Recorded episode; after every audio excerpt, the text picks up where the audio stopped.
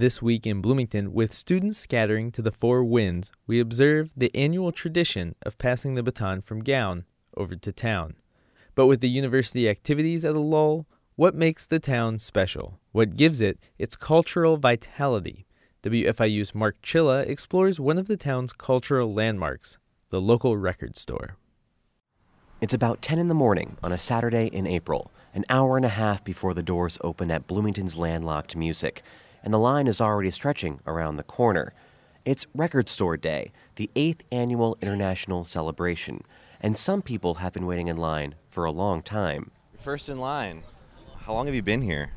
Since like 11:45 p.m. Oh, really? Overnight? Yeah. That's Nick Palaz, a sophomore at IU. He's here for the same reason as most in line to get his hands on one of the dozens of new and special records being released today, and only today.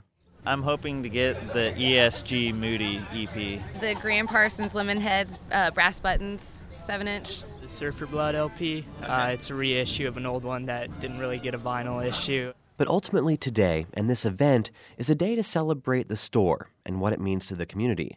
As the owner of Landlocked Music, Jason Nickey, explains, it is a um, opportunity to have a party and have fun, and we have bands playing, and um, just try to have a good time.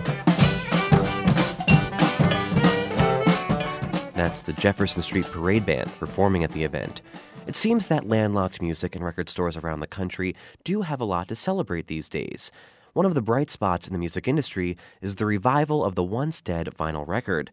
Since 2007, vinyl record sales have been steadily increasing.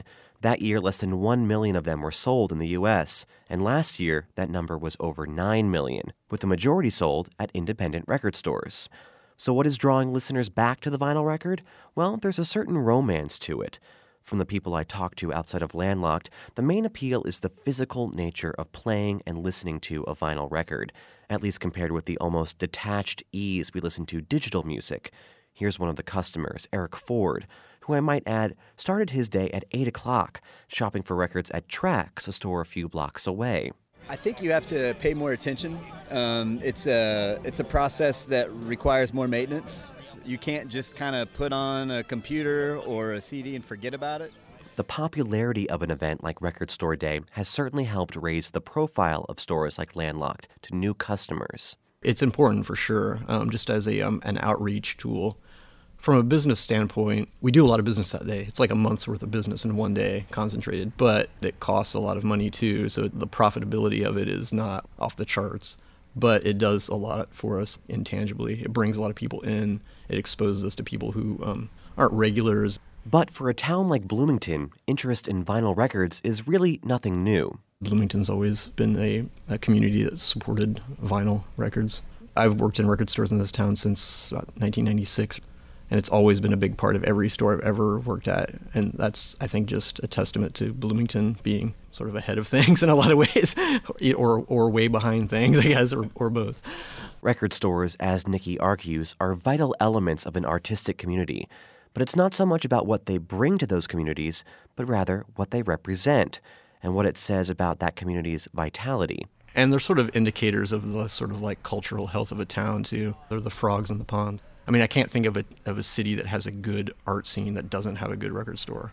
You know, it's just I, I can't think of one. Once the doors open at Landlocked, the madness begins. People pack like sardines in the store, digging through the crates to locate that one special record that brought them here in the first place.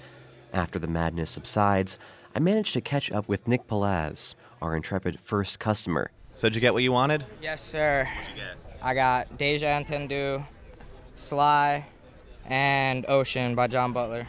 Donated plasma for the extra cash. it was all worth it though. He was leaving to spend the rest of that sunny Saturday listening to his records. For WFIU Arts, I'm Mark Chilla.